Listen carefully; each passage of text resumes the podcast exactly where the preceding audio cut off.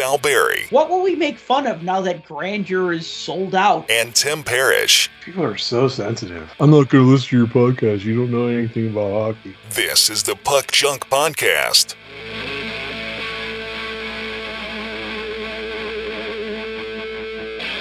Hello and welcome to the Puck Junk Hockey Podcast. I'm Sal Barry, and with me is Tim Parish. And today we're going to talk about the SP Signature Edition Legends hockey card set.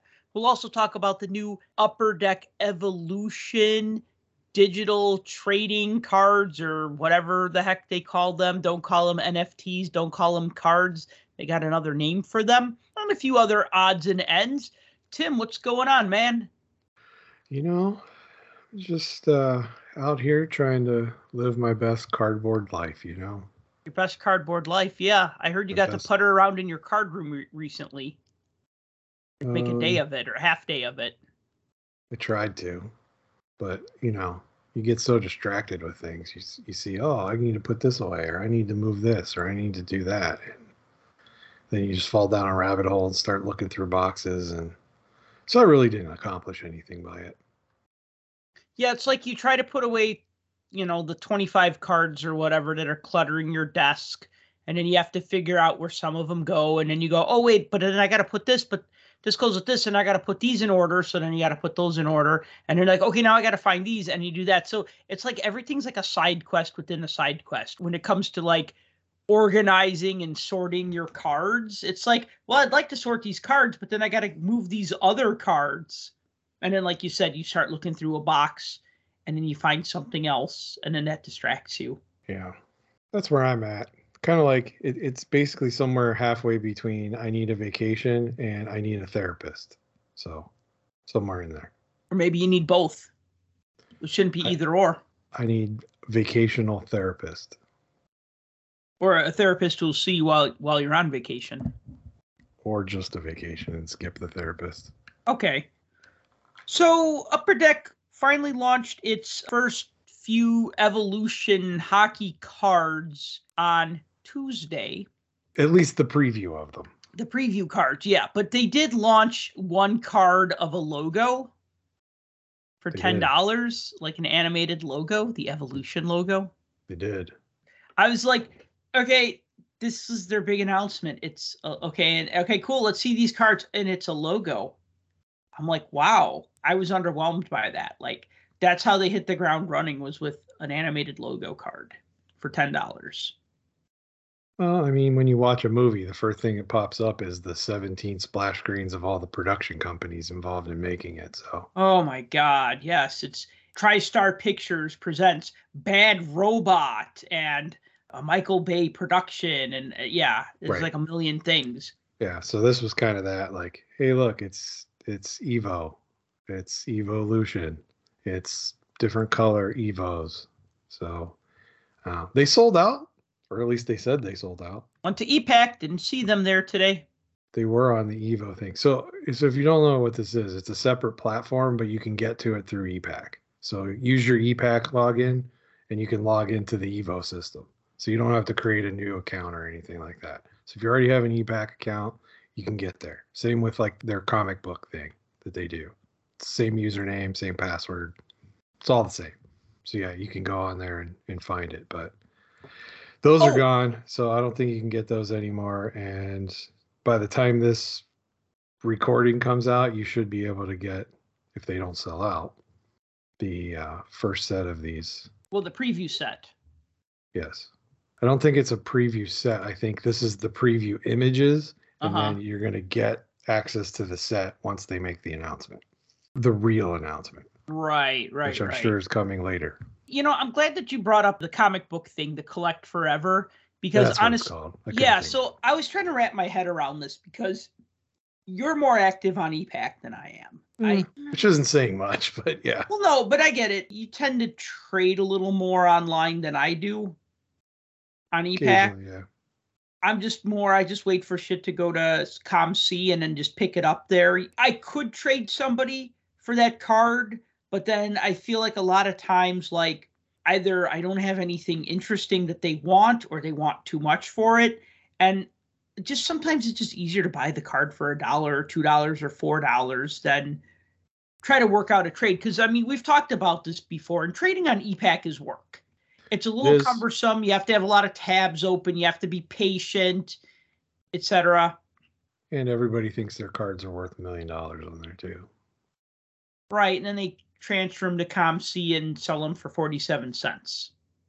That's what it happens a lot. Yes. So, this Collect Forever platform, if you're hearing about this for the first time, and hopefully I'm explaining this right, it's a place to buy and sell non card collectibles like comic books and like Funko Pop figurines. And so the idea is is that I guess it's kind of like ComC, but not for cards, you know, because it's for like comic books and like I said, toys and stuff like that. And then the idea is that you could trade these things with each other. So like maybe you have like a comic book variant cover and I go, "Oh, I really want that. Hey, I'll trade you these 5 Funko Pops for it or whatever, right?" And then they remain in our collect forever account. Like we're not shipping them to each other. I guess it's like some sort of vault. It's just like EPAC. They hold your cards until you want to send it somewhere. But then you could trade, I guess you could trade in between the platforms. So you could trade something Yes. that you buy on Evo for something you buy on EPAC, and you could trade something on EPAC for something on Collect Forever. That is the my understanding. Yes.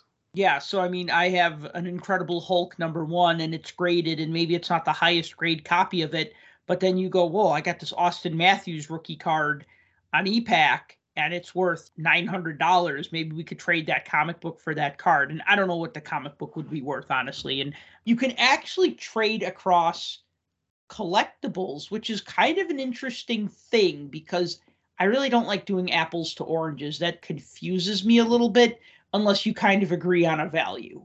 But lots of people do. I mean, it's kind of like the barter system.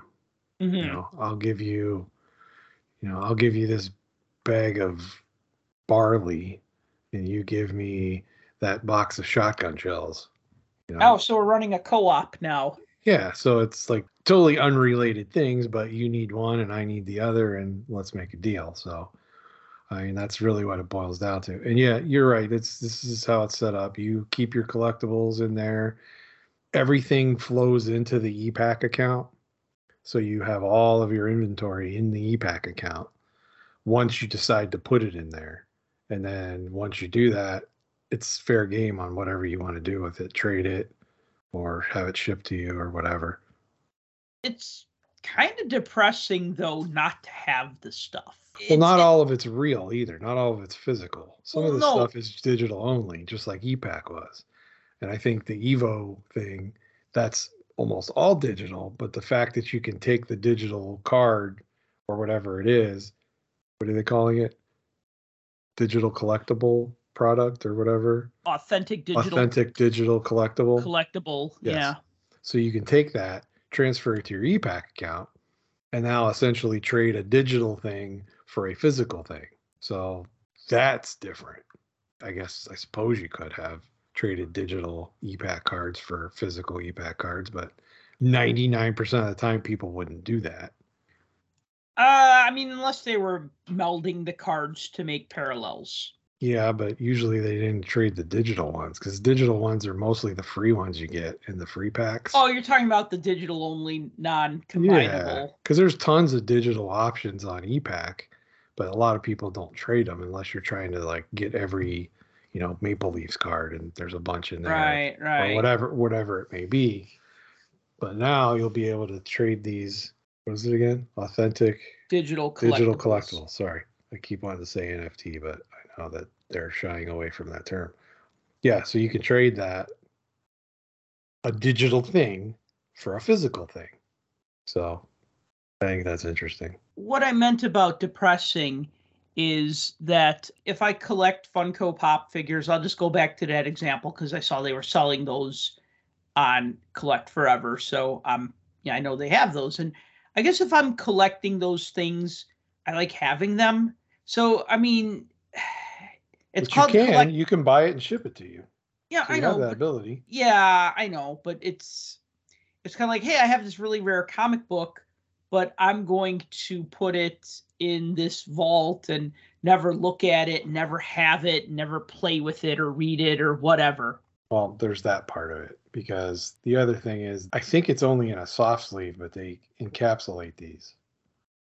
So I think it's only in a soft holder, maybe. I'm not Mhm. sure if it's like a full on like graded case for the comics, but and I really don't know how all that works. I don't know if it's a digital copy of the comic or if it's the actual comic.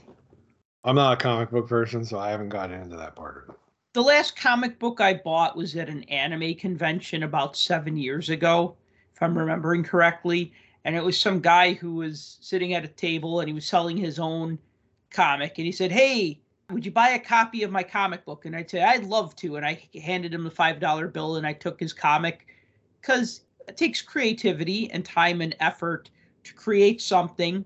And then it takes guts to put yourself out there. I bought the comic from him but I never read it. And I feel bad. And every now and then I'll I'll find the copy of it floating around, and I'm like, oh yeah, I, I should I should probably read that sometimes and get my five dollars worth. But I Last comic book I ever obtained was the uh, free copy of Krypto the Super Dog at the movie theater that you could just take when you bought your ticket. Best because No, I'm saying that's the last one I got. oh, the and it- last one. and it was only because it was free. They were giving them out at the movie theater, Mhm. and I believe it's still in my car to this day. Wow. it fell under the seat. The kid stepped on it, and who knows? That tells you how big of a priority comic books are to me. My stepson likes comics. He's a huge Punisher fan, so he has tons of Punisher comics. Huh. You know, okay, hey, I'll just mention this just because we're we're on this topic, even though we're not a comic book podcast, although our fellow puck We can junk be whatever we want. our fellow puck junk guy Jim Howard is into comic books. So Saturday, May 6th is free comic book day. So go to your local comic book shop and get some free comic books. Oh, we used to do that all the time. There was a place in one of the towns by me called Kemshaw. It was a half donut shop, half comic book store. Wow. It was a really cool place. It was in an old, really old building, like early 1900s. It used to be a bank. So the bank vault was still in there, and they, they, that's where they kept all the really high priced comic books back in the in the vault. So you walk through with a big circular door and everything Mhm. but it was a really cool shop.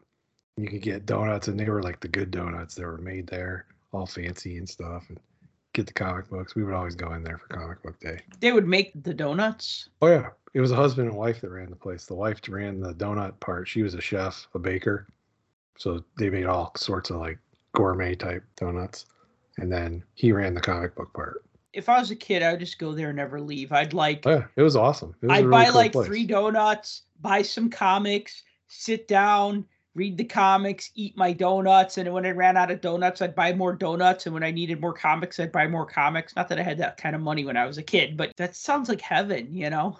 it was a really it was a really cool concept. It was a really cool store. We had a lot of fun in there. We went in there quite a bit, but they went out of business, unfortunately. I'll just throw out this random fact about myself, not that it's important to the show, and some of you might already know this, but my first ever job was working in a card and comic book store. Kind of set the bar really high for myself because then, like, the second job I had was at a t shirt store, which was also awesome. But then after that, it's like the rest of my retail jobs pretty much sucked until I didn't do retail anymore. I actually had one cool job at a sporting goods store that only lasted about two months. And then I ended up like moving away to go to college. And then when I moved back home that summer, the sporting goods store was out of business. But that was fun because nobody liked hockey equipment. Like nobody wanted to deal with it. And they were so happy because I knew how to fit hockey skates and I knew hockey. I'd played a little bit of hockey as a kid. I wasn't any good at it, but I knew how to fit skates, fit helmets, stuff like that. So I was just so happy that they would just leave me alone, like towards the back of the store. And, you know, I'd organize everything the football stuff, the baseball stuff, whatever, but I'd really noodle around with the hockey equipment and organize all the sticks. I mean, that was my, oh, I had a fourth or fifth retail job. But yeah, my first one was in a card and comic shop. So that was the bomb. It's cool. So Evolution and 2122 SP Authentic Hockey just came out. And also I saw you put this on Twitter and I thought it was hilarious that you found this out that Grandeur hockey coins are finally sold out? Yeah. Everybody give yourself a round of applause. I knew we could do it. What will we make fun of now that Grandeur is sold out and you can't actually buy them or get them at 50% off? I mean, like, dude, you knew one thing was true. If it was New Year's Day, if it was Valentine's Day, if it was St. Patrick's Day, it was President's Day, if it was Easter Sunday, if it was Memorial Day, if it was high school graduation day, if it was Sweetest Day, whatever. Any day ending in Y. Grandeur coins would be on sale for 50% off, right? Just anything, you know, just like it's National Donut Day, and to celebrate, Grandeur coins will be 50% off. Head over to ePack now. Well, and you know, I posted that in jest. You know, we make fun of the things that we really, truly, deeply down, darkly love.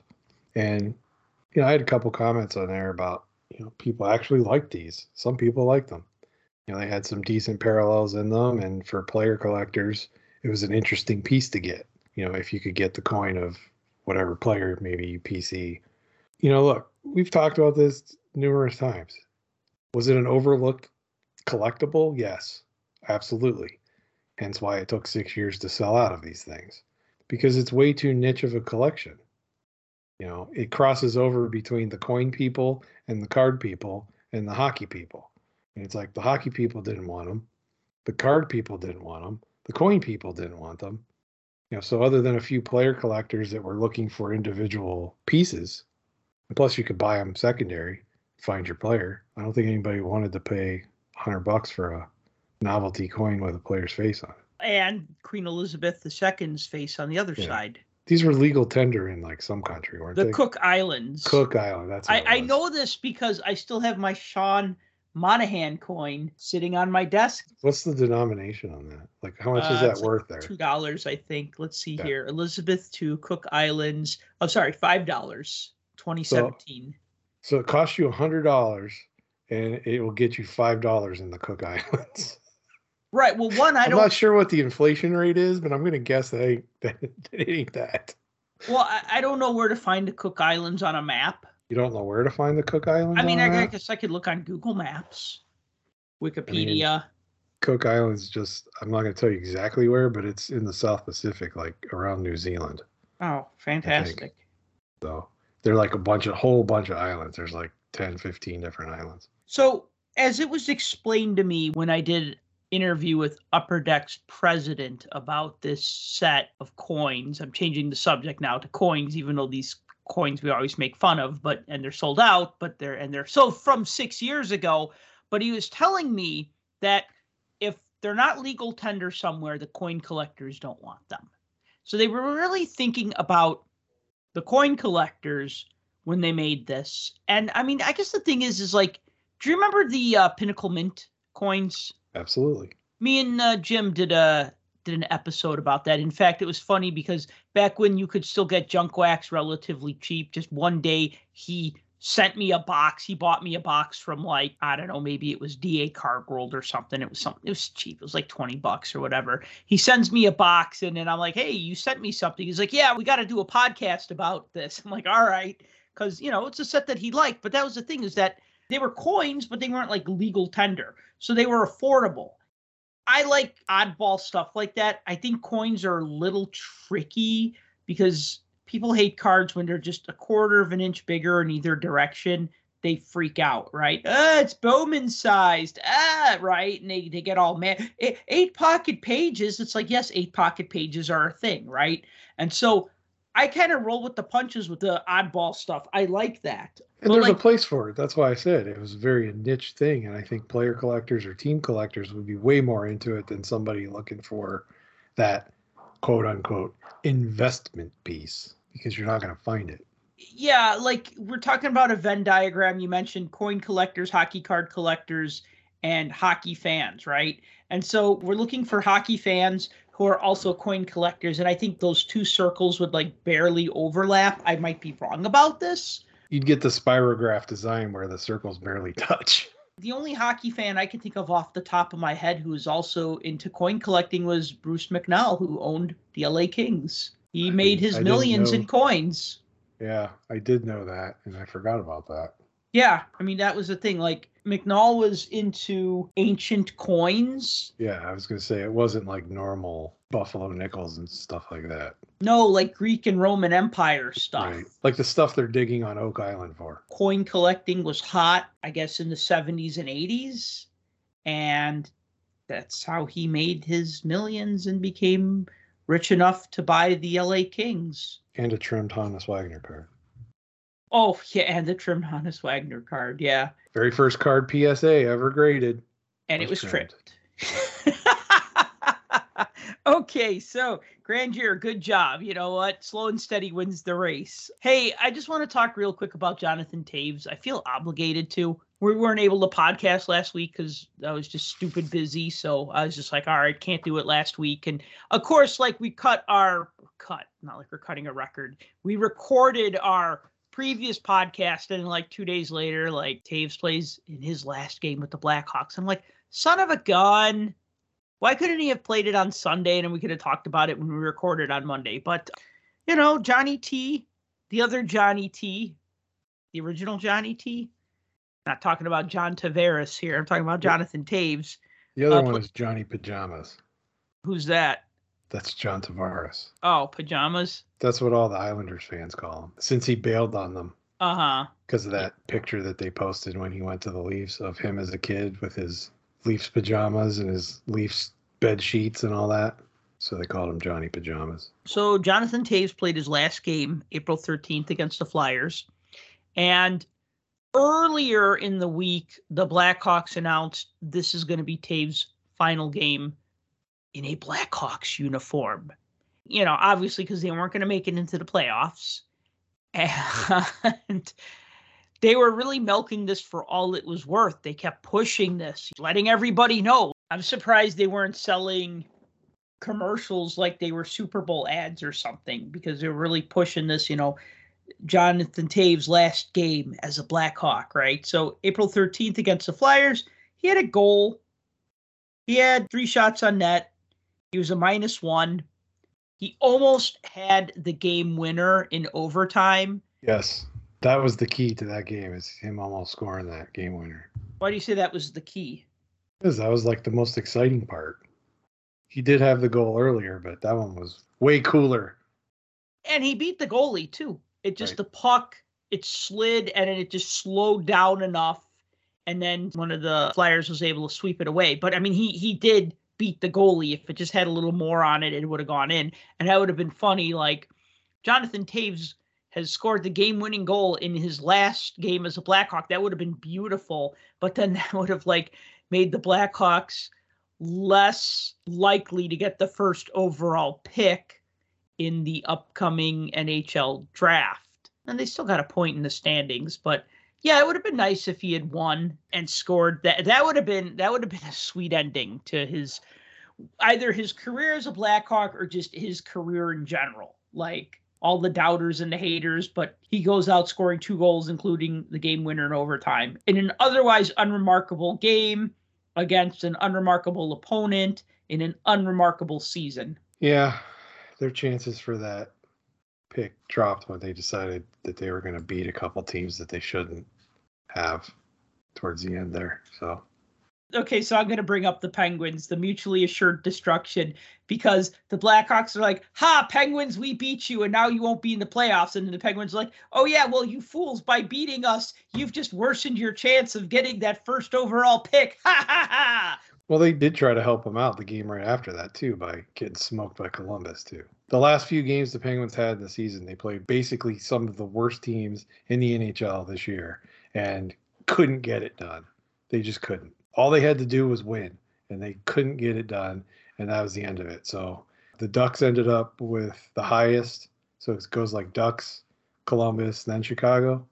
One, two, three. I think that's how it ended up. The Ducks ended up dead last. I was going to say that I made a comment about the Columbus Blue Jackets on Twitter, and like I got, I got, I made a lot of Columbus Blue Jackets fans angry. Oh, was a point about yeah. I'm sure everybody's really looking forward to Connor Bedard going to. I said, can we all just agree right now that the Columbus Blue Jackets getting to draft Connor Bedard would be the worst thing to happen in hockey since like forever? Yeah, you touched a nerve on that one. All the Columbus fans were like, "You son of a." I thought it was kind of funny myself because I'm like, come on, take a joke for God's sake. I like this one. This one comment. LOL. Obviously, you've never watched a Columbus Blue Jackets game. They have some of the most dedicated fans in the league. And then somebody replied, they also have a cannon. And then somebody said, I disagree. In my opinion, San Jose Sharks would be worse spot than the Columbus Blue Jackets. Uh, and then someone said, I honestly think it's the best place for him. Columbus has a solid fan base and already has some decent players, prospects in line. A future line of Johnny Hockey, Connor, and Kent Johnson is nasty. I agree with all of that. That's all Mhm. true. All of it's true. They have a great Okay. fan base. They do have a cannon. He would be good on a younger team like that, you know, an up and coming team, whatever. Fine. People don't take jokes. That's the All right, problem. continuing with the mean tweets, and then somebody called me world's silliest goose is on the loose. Somebody else said Blue Jackets are definitely losing out. Hawks screwed up by beating Calgary the other night. Columbus is more deserving than most of those teams. At least they're adding stars and trying to get better. Blah blah blah. They also have Viney and Johnny Hockey. Uh, don't forget the one guy that said something like, Oh, I'm well, getting there. I'm a- getting there. "Oh, okay." Let's see. Two words. Rick Nash. I'll be honest. I'm really hoping for Adam Fantilli to the Blackhawks. Columbus can get Adam silly for Fantilli. Fantilli. Okay. Oh, somebody said here. I know one podcast I don't ever care to listen to. That's the one I was talking about. Yeah. That was my favorite comment. Yeah. And I didn't jump into that mix. I was going to. I'm like, man, you guys are all missing the point. Yeah. This was a joke, for God's sake. Chill the hell out. People are so sensitive. It's crazy. I'm not going to listen to your podcast. You don't know anything about hockey. I replied and I, I said, of course, the Blue Jackets three fans also happen to follow me on Twitter. And then somebody said, not to be confused with the three fans of the Puck Junk podcast. Okay, so oh, that I was missed that. I missed that one. that was a good zing. I, I'm gonna. I mean, I'm gonna read that out loud. That that was a that was a pretty good zing. That was from at Unreal NHL Takes. I'll actually give them props because that was funny. You got to be able to laugh at yourself, right? Look, I know Columbus has a good fan base, a great fan base. I know Carolina has a great fan base. I went to two games and I had a blast at those games, and everybody had a blast at those games, and everybody was having fun, and everybody was super into it. I guess the thing is, is that you got your big market teams, and then you kind of got like your mid market, small to mid market teams, and those are the ones I tend to pick on, right? Like, I like to make fun of the Penguins, but I will never make fun of them for like not being a solid hockey town. They are a solid hockey town. We both love to rip on the Flyers or Flyers fans, right? But that's a good spot for hockey. You know what I mean? New York Rangers, yes. Islanders, eh, sometimes. New Jersey, eh. New Jersey should probably not be a team, but they've won cups. They try hard to build a good team. You know what I mean? You have nonsense like Arizona where they're just phoning it in. So yeah, I make fun of Columbus. The next NHL marquee player going to Columbus.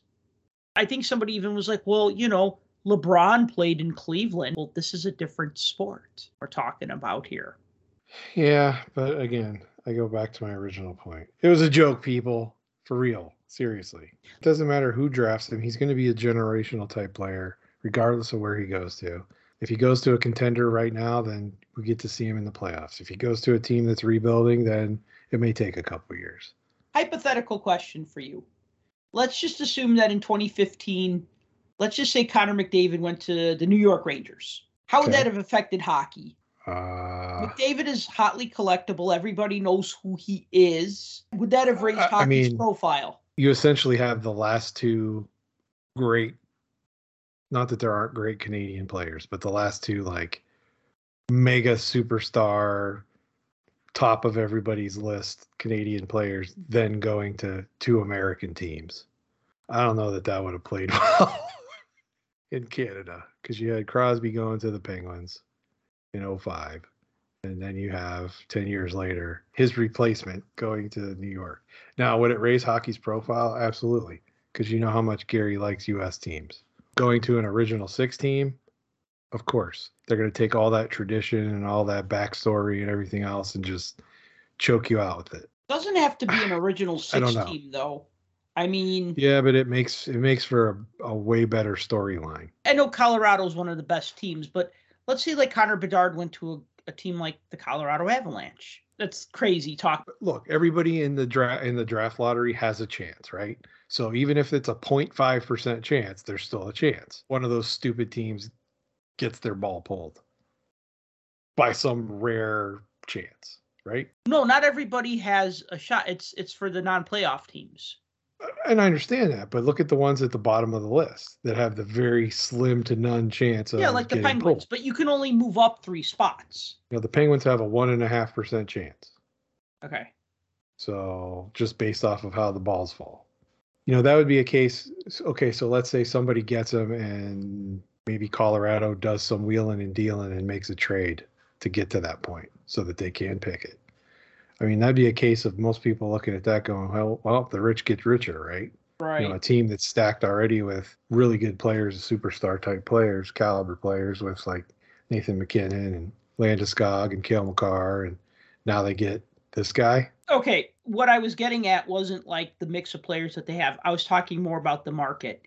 And I know I'm gonna probably irk some Canadian listeners with this. I don't think Yes, we have of- many. You're good. According to our stats, we get, you know, USA and Canada are top two kidding. top two, and then I think Sweden, and then after that, I think it's like we have a listener in Switzerland or something. I don't know. Anyway, obviously they're Canadian teams and they're Canadian hockey fans, but I just feel that when you have the big name players, I like how it you're phrasing this. I on a want. I mean, I feel. okay.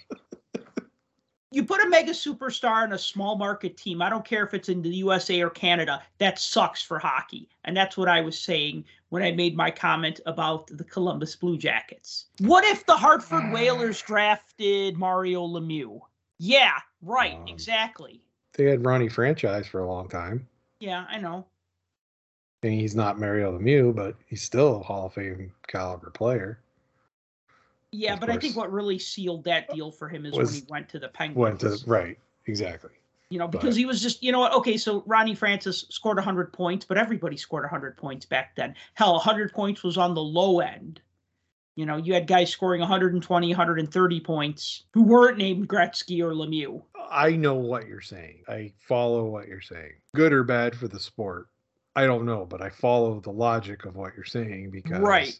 When you take a superstar player, you put them on a team that maybe doesn't have as big of a fan base or maybe doesn't have the following that you'd like them to have or is in a smaller market plays in a smaller arena doesn't sell out games all the time having that superstar player could elevate that team. People then become fans because they want to watch the team play. You'll get espn or tnt latching on. We want to see connor bedard play so we're going to put a lot more blue jackets games on you know we're going to put them on the schedule because we want to see them on live in prime time on tv maybe the other teams in the league sell more tickets on days when that team comes into town. hmm absolutely. Um, so there's something to be said for all of that, but I know what you're saying. I mean, I follow the logic of what you're saying because generally you don't get the exposure on those teams. And if you take the best player that you have and you bury him on a team that nobody's going to pay attention to, then nobody will pay attention to the new guy. And that's where all the eyeballs need to be to grow the game. Yeah, and I even wonder again, this is just me hypothetically speaking. The 1980s were a wonderful time for hockey, but it was also kind of like the dark ages for hockey a little bit in the United States. And it probably wouldn't have had much of a difference, but Wayne Gretzky coming to Los Angeles raised hockey's profile. I don't even want to say tenfold. It was immeasurable how much him coming to the Kings changed hockey in the US. And I wonder, what if he was with the Kings this whole time? Or and now we're talking about Gretzky, we're talking about 40 years ago, but I'm just thinking like the way hockey grew from 88 to 98 or whatever till Gretzky retired. We played all those years in the US. I'm wondering if that would have happened earlier if he was doing all these amazing things, but it was for an LA Kings or New York Islanders or Chicago Blackhawks or a team that was maybe a little more interesting to the US media. And I know the Canadian fans will be like, well, so what?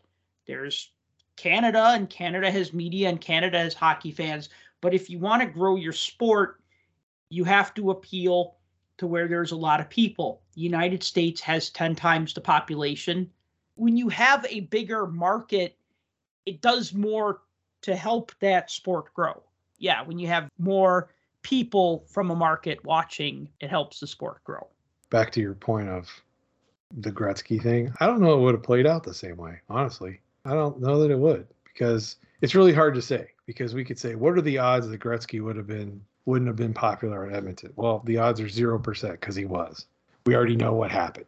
You know, all the Stanley Cup years in the early days, you know, essentially a dynasty of a team well built around him, but then he goes to the Kings, which huge market, absolutely huge market. But when you think in the grand scheme of things from a from a team standpoint, I hardly would have called the Kings like a juggernaut of a watchable NHL market at mm-hmm. that point. Not until Gretzky got there did it become as big of a thing as it as it was. I mean, sure, they had great players through the years, but you know, nothing like that. No, and I mean, I guess the other thing too is when Gretzky came to the Kings, he had already established his legacy, and he was setting the records. Oh, sure, yeah. When he was I mean, young, and then he was breaking other records when he was older. Yeah, I mean, the old adage everybody says anybody can get traded because Gretzky got traded. You mm-hmm. know, it is what it is. But you look at the overall marketability of the teams across the board, and it's like, does anybody want to go play for the Ducks? You know, they got a lot of traction a couple years ago and started to get a little more popularity because of some of the younger players on the team. But when's the last time you heard anybody talk about Trevor Zegras? He had an off year. He didn't live up to expectations this past year, so nobody was paying attention to them.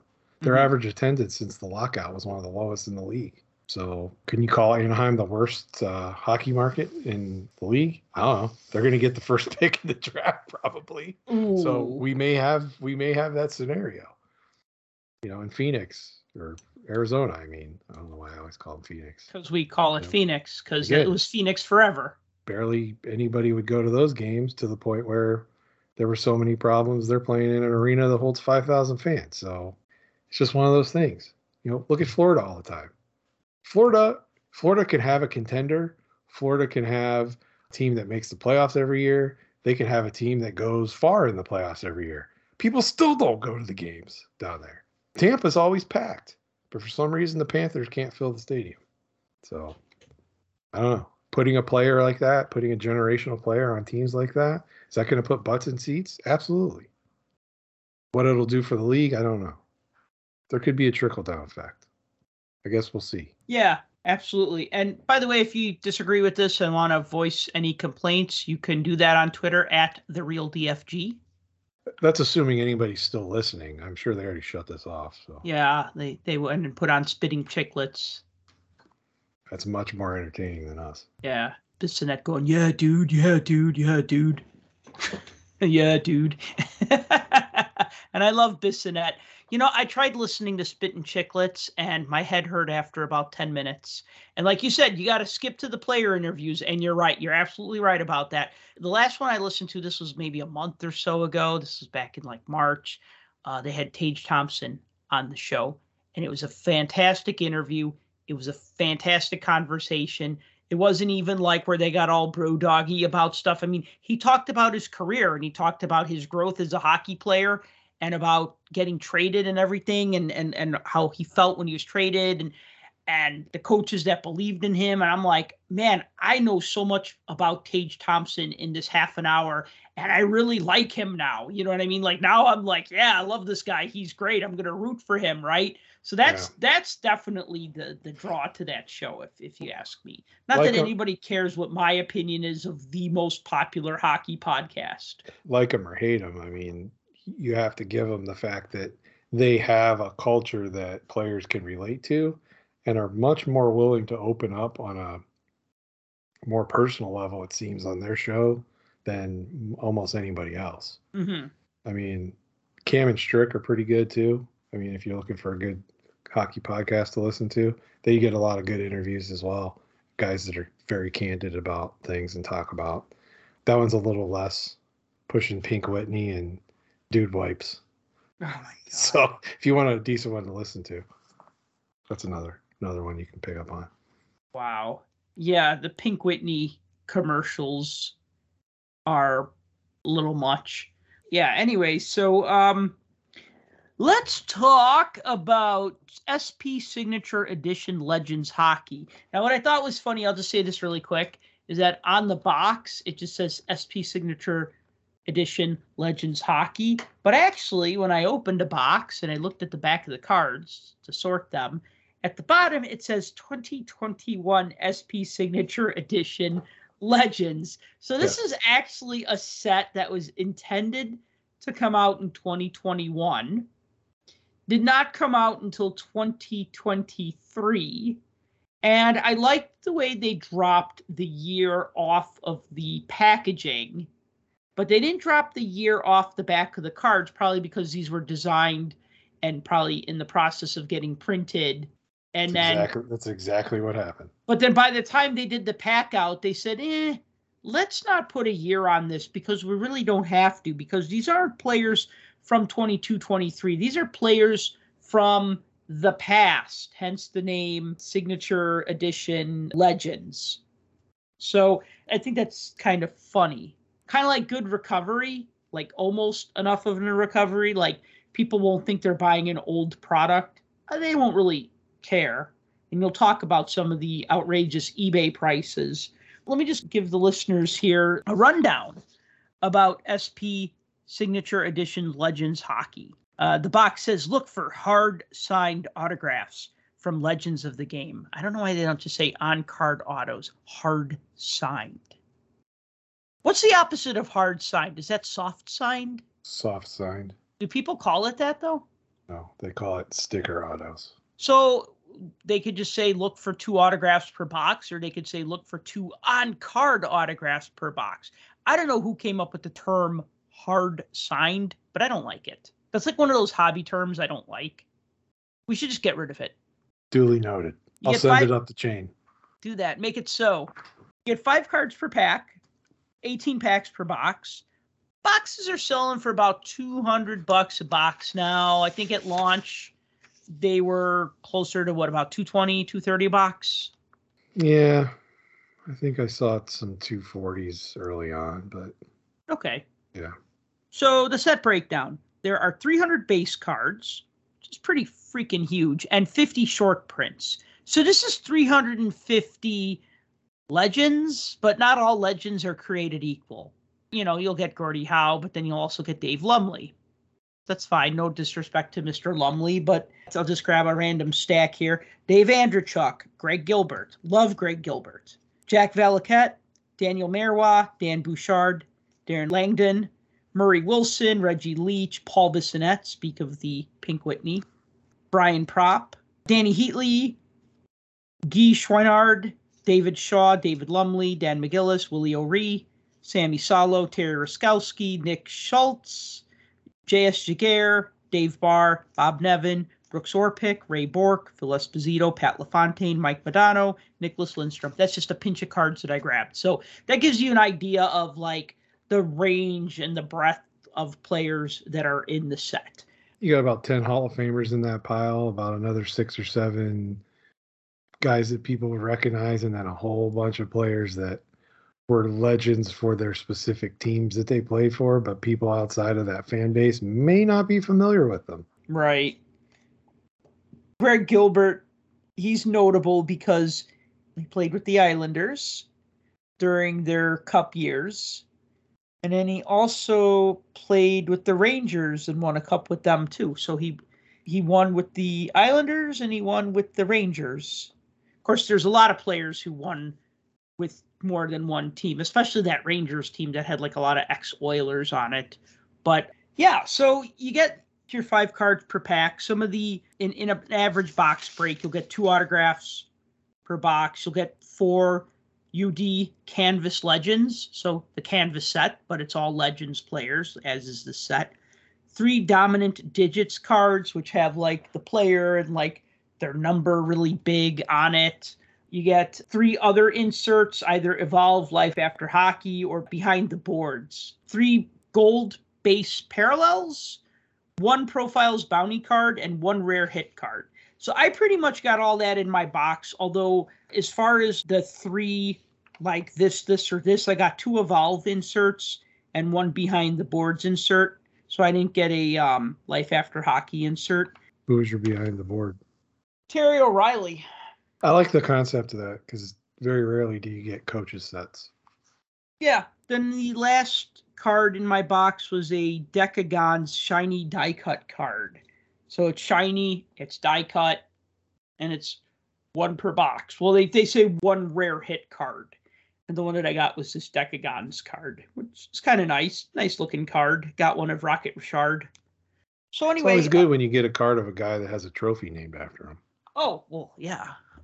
So looking at this set, I'll say that I like the design. I like the design, and it appears, from what I could tell, that they have all the stats on the back. I'm looking at Al MacInnis's card right here. It says 23 seasons, 84. Eh, no, maybe it doesn't have everything because it lists 84, 85 to 03, 04. So maybe they just do 20 years. Hmm. Okay, so that's a bit of a miss that you don't have all the stats. Come on, just do it. Just get all the stats on there. Just figure it out. If you got to do a Gordie Howe card, just get rid of the headshot on the back. Do all the stats. They couldn't fit four more lines on there. Well, I mean, maybe for MacInnis, but you know, Gordie Howe is the outlier. What do you do about a guy who played, you know, 26 NHL seasons? Well, since they refused to acknowledge any of the WHA, she'd be able to fit most of it in there. Yeah, actually, now I'm wondering. I'm going to look if my Terry Ruskowski. Yeah, they don't list any of his WHA. They just list his NHL stats. Boo. Okay, so of course I'm going to complain about not having all the stats on the back. Because you know what? If Topps could figure out a way to do it back in the 80s and the 90s, Upper Deck should be able to figure out how to do it in the 2020s, right? Just have less stuff, make the design a little different, accommodate the statistics, make the font smaller, figure it out. We're rare people. Yeah, I know, but Those are the those are the things that we complain about. well, okay, but everybody else complains that they can't get the right ROI out of their box. but who's buying these cards? Okay, It- ah, okay. See, that brings up the great point. yeah, okay. Let me give you my counterpoint, which you're going to prove wrong. I know this is wrong, but I'm just going to say it anyways.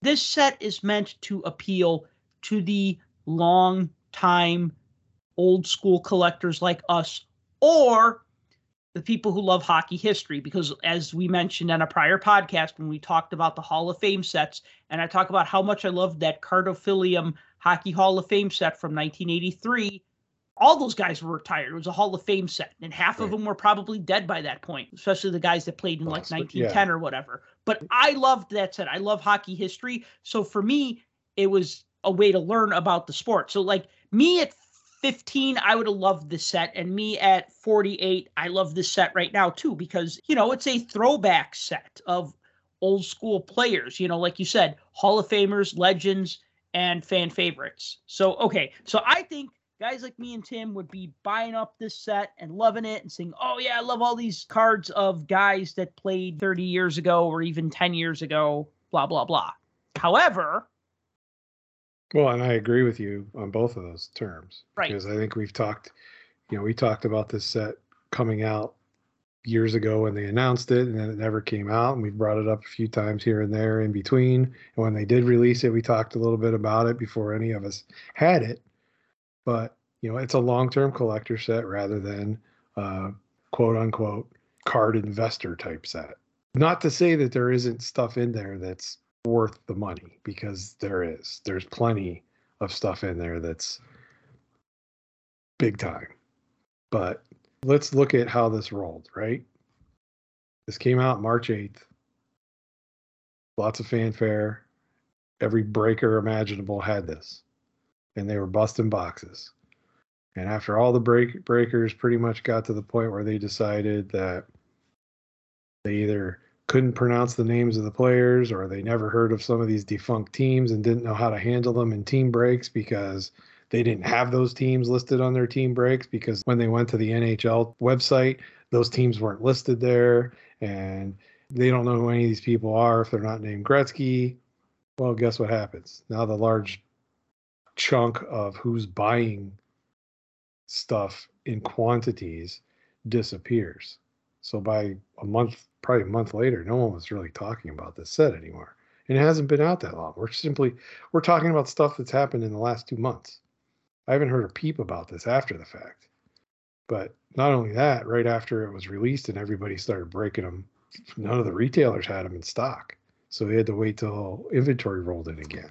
So it was hard to get them. So like right now, 210, 225, between that range, that's what you're finding the boxes for.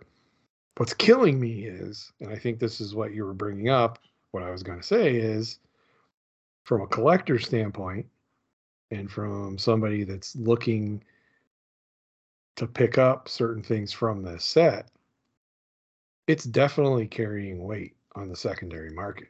And you can clearly see that if you go to the auctions. I mean, you know, I hate to always bring up eBay, but I can't win a stinking auction for any cards from this set to save my life. I get outbid every single time I bid on anything.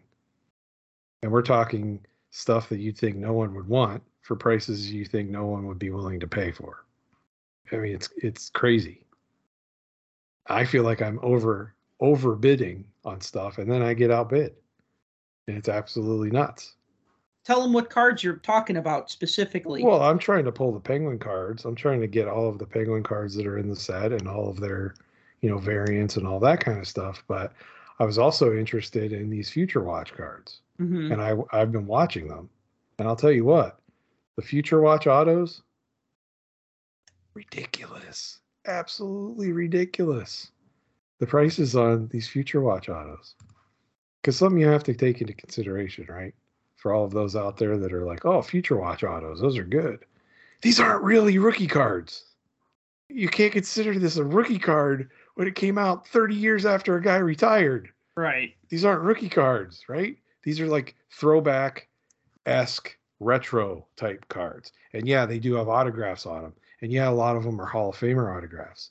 But if you try to find Hall of Famer autographs of some of these same players in other products, they're way less money. And I know some of these are serial numbered. Most of them are either numbered out of 49 or 99 or 149 or whatever, or 199, I mean you know whatever the numbers are. But seriously listen to some of these prices right? If i just go back and look at some of these auctions that have the most bids that have closed in the last let's say let's say 90 days. Mhm. the product product hasn't been out that long but let's just go backward.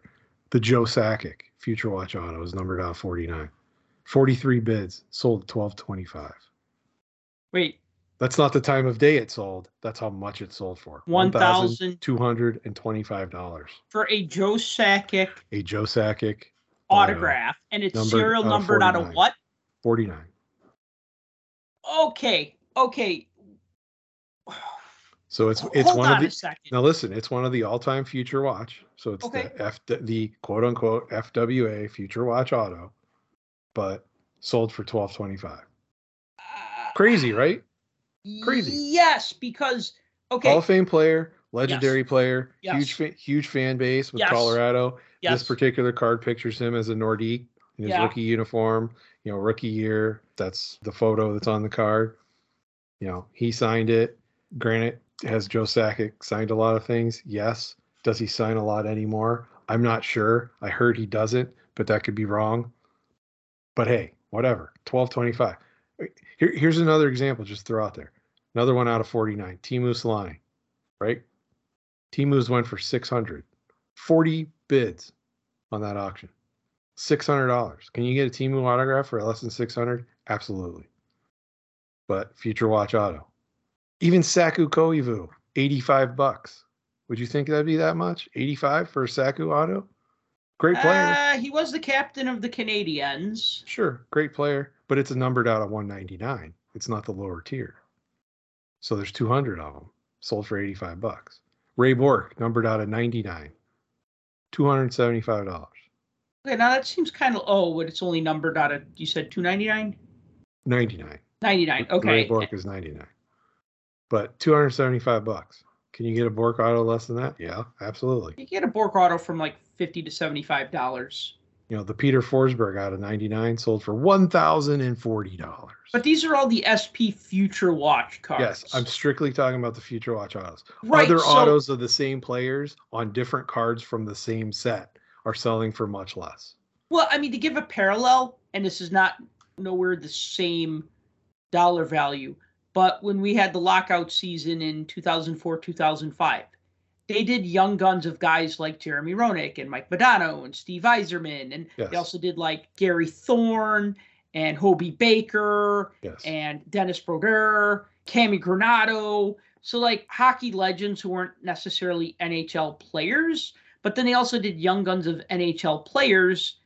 And some of those go for like 40, 50 bucks. And you go, okay, how can a young gun of Mike Modano, a card that's more than 10 years past his rookie card and not really his rookie card, sell for so much, right? And it's because people who collect young guns will say, oh, cool, this is a young gun of a Hall of Famer, you know? And so I think the same thing here. Like, I mean, you could go to a fall or spring expo sooner or later and you'll see Dominik Hasek there again, and you can get an autograph on anything you want for less than what that SP Authentic card is. So it's obviously that it's a future watch auto. That's really what's making people lose their minds about these cards. And I guess that's okay, but also it seems a little crazy. But I guess when you lose your mind, you're crazy. So yeah, there you go.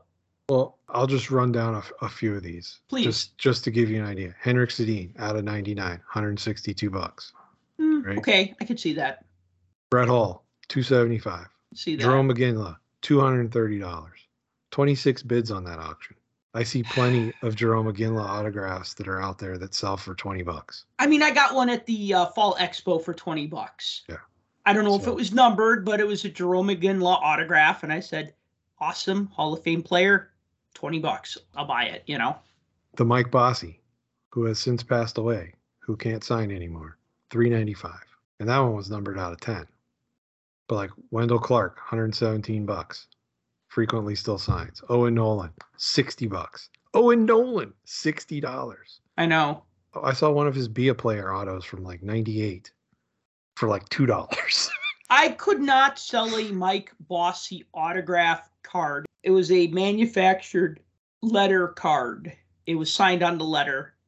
And I want to say it was numbered out of 25. And I couldn't sell this dang thing at the National. And I couldn't even sell it at a couple of the most recent conventions. I probably had this card probably since 2021. And I brought it with me to every show and I couldn't sell it. I finally ended up selling it to another dealer because he really wanted it, and I was just like, all right, I'll just, you know, it's fine. But yeah, crazy. Well, That's interesting because there was another one that sold a little while later for 419. So basically 400 is the wheelhouse for that card. for two, the two sales, two sales. Yeah. The, but it, again, it's numbered out of 10, so it's obviously a lower print run. Even newly fired Ron Hextall that has no job and should be homeless, 82 bucks. There were 19 bids on that for a numbered card out of 199. You know, Bobby Clarke, $201 or 20 bids on that. That's numbered out of 99. So I mean, you can see these are really high comparatively. Even the Brad Richards card, Brad Richards autograph, $37. Like, are you crazy? 37 bucks. So, you know, even the the lesser guys are getting. Now, I'm sure all of you are waiting with bated breath that don't already know this and wondering, well, has one of the Gretzky sold? Yes, it has. Care to venture to guess what the Gretzky Future Watch Auto sold for? all right, let me ask, what is it numbered out of? Could you at least tell me that much? 49. So it's not the lowest, but it's certainly not the highest. I mean, if Sakic sells for twelve twenty five, hmm and that was numbered out of twenty five, I believe. Nope, 49 also. Okay, so forty nine and forty nine. Yes. I mean, I'm gonna say Gretzky's gonna go for double that, but maybe not exactly double. So I'll say, uh, see, I want to say eighteen hundred dollars, but that seems rational. So I'm gonna say twenty two seventy five. And based on how we were going here, I would say that would be a good bet. But with 28 bids, this thing sold for three thousand eight hundred and eighteen dollars. Ooh. Yeah. So, look, are any of these obtainable? I don't know. It depends on what your budget is, but I'm certainly not in on anything that I've named from that list. You know, when the cheapest one so far, I think that I even said was Brad Richards at 37 bucks. Like, I'm certainly not going to pay, no offense to Brad Richards, but I'm certainly not going to pay 37 bucks for a Brad Richards autograph just because So- it's a future watch auto. So I got two autographs in my box, as you're supposed to get, and these were not Future Watch autos. Neither of them were, which is depressing. I didn't care who it was. I just wanted to get one of those. I mean, yeah. I mean, Brad Richards would have got you at least 37 bucks. Well, I mean, my dream card, if anybody's listening and they want to gift me a card, not that they're going to give me this one, but my dream card would be the Future Watch Rookies auto of Dominik Hasek in a Blackhawks jersey. And he's got the 75th anniversary patch on his chest. So it's from the 91 92 season. And I would You're to love. say Roenick, right? uh, I said Hasek. Oh, but I'm saying you're going to say Roenick also, right? Well, yeah, sure. Of course, Roenick. Roenick's one of my favorite. I mean, you know, Roenick and Chelios, Chelios and Ronick. I mean, those are my top two right there. Hard to pick one. It's like, who do you like better, Han Solo or Luke Skywalker, right? You like qualities of one and you like qualities of the other, but you like them both and you don't want to have to pick one. Here, I'll help you out. Roenick sold for, well, one sold for $140, another one sold for $120. All right. And if you'd like the lesser Roenick and go with the Steve Larmer card, $73. Wow. Yeah. So, I mean, and that's the thing that like that boggles my mind is, you know, a couple months ago I got Steve Larmer's autograph for like 20 bucks.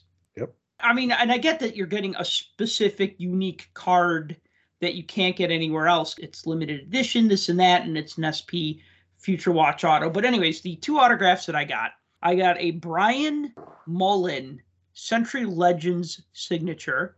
Yeah, it looks nice. I mean, it's horizontal. There's a lot of room for an autograph, and that looks cool. And then the other card I got was Brian Campbell. This kind of looks like an upper deck design from a previous season, but I can't quite put my finger on it. But it's got like the little headshot in the corner. is that him on the Sabres? That's him on the Sabres in the white buffalo. Interesting. Yeah. So both my autographs were of guys named Brian, Brian Mullen, Brian Campbell. Okay. I like Brian Campbell. I like Brian Mullen. Brian Mullen was a good player. Brian Campbell was arguably, if you look at those Blackhawk Cup years, he was arguably the league's best number three defenseman in the league. I kind of say Yeah. that in jest because he was probably the highest paid player on the team until Kane and Toews signed their long term deals. But the top two D men on the Blackhawks were Duncan Keith and Brent Seabrook. So we had this like guy making like nine million dollars a year, and he was like Uh, on the, the second defensive pairing. But that doesn't mean he wasn't awesome, and he's a fast as hell skater. But yeah, I mean, okay, I'm like, yay, Brian Campbell, I like that. Brian Mullen, okay, it's a nice card. I can't always expect to get the best autograph in a box. I mean, that almost never happens. That's kind of like a once in a blue moon type of thing. For me, it was like I got a Bobby Orr autograph in a box maybe 10 years ago. So it does happen. You buy enough cards, eventually you're going to hit something big. But I guess I was like a little like, ah. On the Mullen card, does it show him as a Ranger? No, I think he's a Jet. Yeah, he's got a Jets logo on his helmet. Interesting. I have his 06 Parkhurst autographed, Yeah, you know, but um, he's on a Rangers uniform there. focusing on just this set as a whole, not necessarily the overpriced SP Future Watch autos. I think it's a nice looking set. I like the design on the front. You kind of have these two lines that kind of look like hockey sticks that converge in the center on an SP authentic logo, which I think is pretty cool. Kind of almost looks like mid 2000s MVP design a little bit, doesn't it? Kind of like that shield shape. Yeah, like 06. 06, yeah. Yeah. 05 or 06, which are very hard to tell apart. Yeah, they are very hard to tell apart. 05 and 06 MVP because I've mixed those up frequently when sorting them. But now that I think about it, SP Authentic That's the set, if I remember correctly, that has the player cut out and like swirly stuff in the background. I yeah, sometimes it's usually just mostly white though. Yeah, maybe some geometric shape or pattern or something. Yeah, there'll be like a design stamped into the background somehow. Yeah, and this looks more like an MVP design now that I think about it. Back like mid 2000s MVP, where you still see some of the background behind the player, although it's black and white, the background. And then the player has like this spot varnish on them, which is like SP Authentic, where the background is kind of dull, but the player is like extra glossy. So it get kind of pops a little, you know, and it's got your shiny foil. And then with the gold parallels, they have like facsimile autograph on it. And then, like I said, you get the different inserts, like the one um Evolve shows like the player. I like those Evolve inserts. I think they're cool. yeah, I mean, I got one of Joe Sakic, and it's kind of cool. Shows him as a Nordique and shows him as an Avalanche, you know. So I guess different parts of their career. And then the other Evolve card that I got, which I thought was kind of cool, was of Mike Liut. And what I like about it is that it's the word Evolve, and then like the letters have cut out photos in them. So like the EV has Mike Liut as a blue, and then the OL has Mike Liut as a whaler, and then the VE has Mike Liut as a Washington Capitals. You know, so it's kind of cool when you could split it up into like three teams like that, three different points of their career. So I think that's pretty neat. Yeah, my last one that I lost out on was a Evolve Randy Carlyle card Oh, okay. because it it shows him as a leaf and as a penguin and as a jet. Makes sense. So that's the last one that I can think of that I bid on that I ended up losing at the end. I actually bid three bucks for it and I still didn't get it for a Randy Carlyle. card. How much did you bid? I bid three bucks and I still lost. So bid four. It was too late. I lost. I get it. Well, somebody else likes Randy Carlyle. There's a couple more out there that, that I'm going to go. I'm going to try to get all the penguins out of the set. Uh huh. because feasibly right now with buying boxes and stuff like that and considering how they're at least around me hard to find won't be feasible to build a set so i will be happy with my team especially considering it's a very interesting mix of players maybe some breakers selling a complete base set because I want this set, but I don't want to have to put it together because 300 cards, not counting the 50 short prints, that's a lot of work. You know, and I only got Yeah. 66 base cards in my box. So I'd have to buy like five boxes to build a base set. I don't know if I want to spend a thousand dollars on building a base set. that's a lot That would also get me 10 autographs. And maybe I'd get the Gretzky numbered out of 49 or whatever, but probably not. And I'm not going after the bounty program. Some of the cards, the special bounty cards, have like a scratch off code on the back.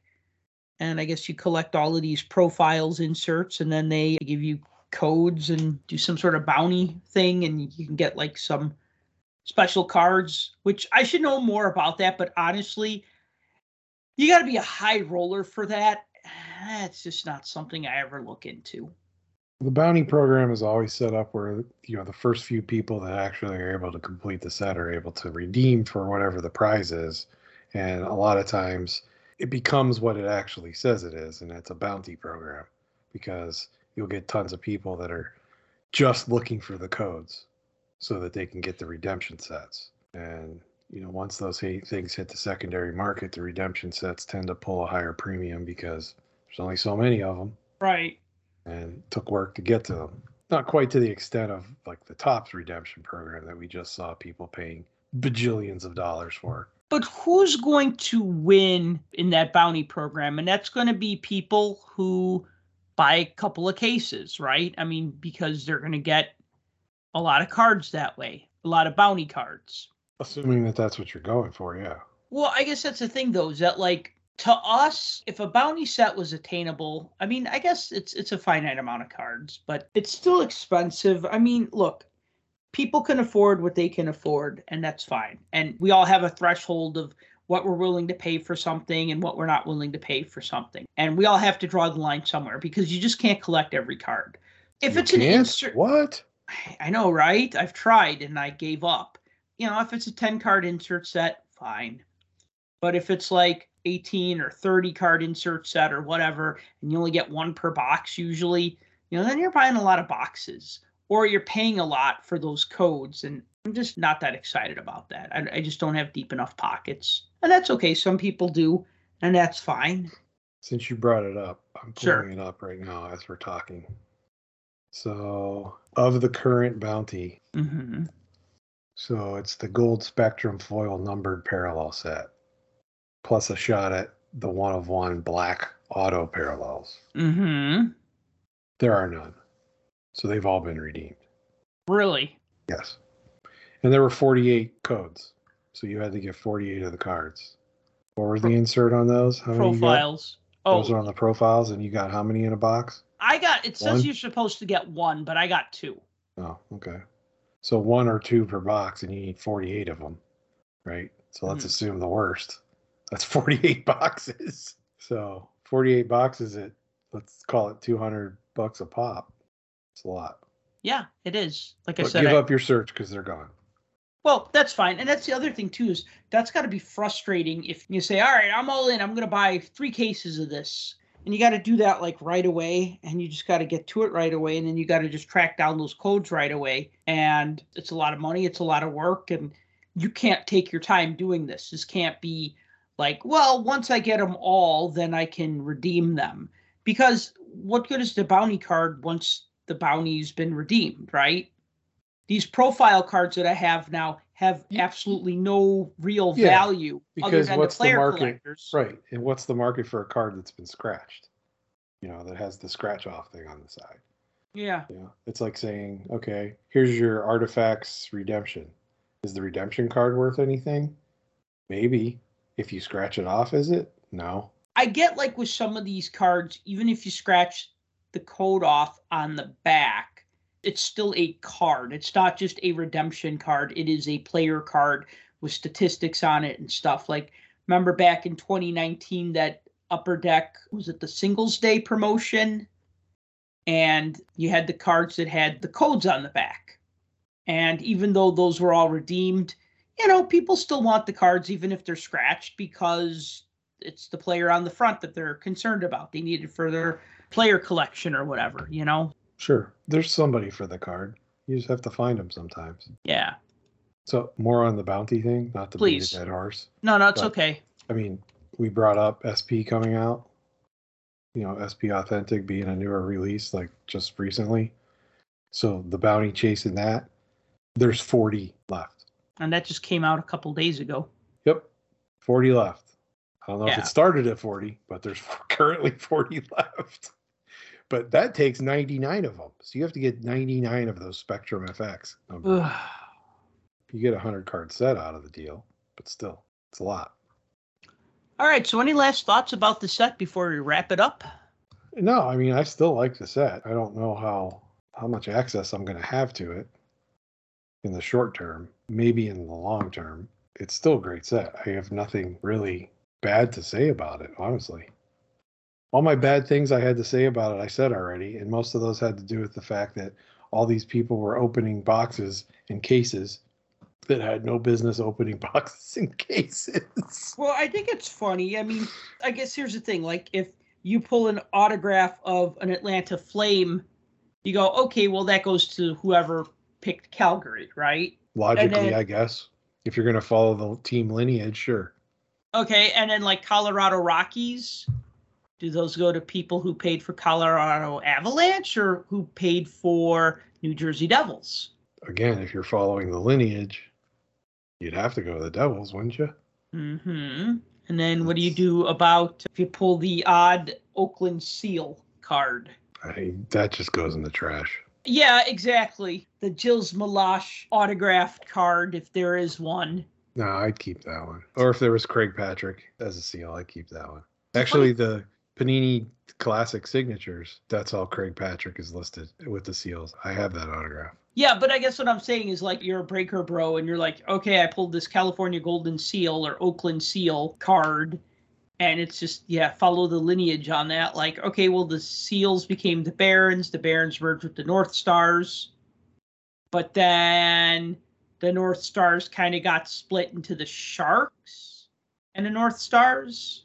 because there was that dispersal draft where the Sharks took a bunch of North Stars players because you basically had two franchises became one franchise and then that one franchise became two franchises again 12 14 years later. So I'm just saying like what do you do if you pull a Pittsburgh Pirate or Philadelphia Quaker? Not, not that they're in this set, you know, or St. Louis Eagles, right? Again, not that they're in this set, but that's just kind of a funny thing, you know what I mean? Like I, think there's at least one player depicted I know there's a couple as Atlanta Flames. I think Lanny McDonald is one of them. But I almost want to say there's at least one Kansas City Scouts card in that set. hmm I think there is. If you look at the Scouts, the Scouts became the Colorado Rockies, who then became the Devils. So if you're going to follow that franchise, you got a couple places you got to go first. Yeah, well, So it makes it difficult for sets like that. And, you know, if you're going to do this as a breaker, I mean, I hate to say it, I know breakers aren't about necessarily doing their homework and everything on products like that, and especially hockey, because there's only a few breakers out there that really focus and do do well with hockey product. I think all these other ones that are like, oh, look, new release, we got a five case allocation.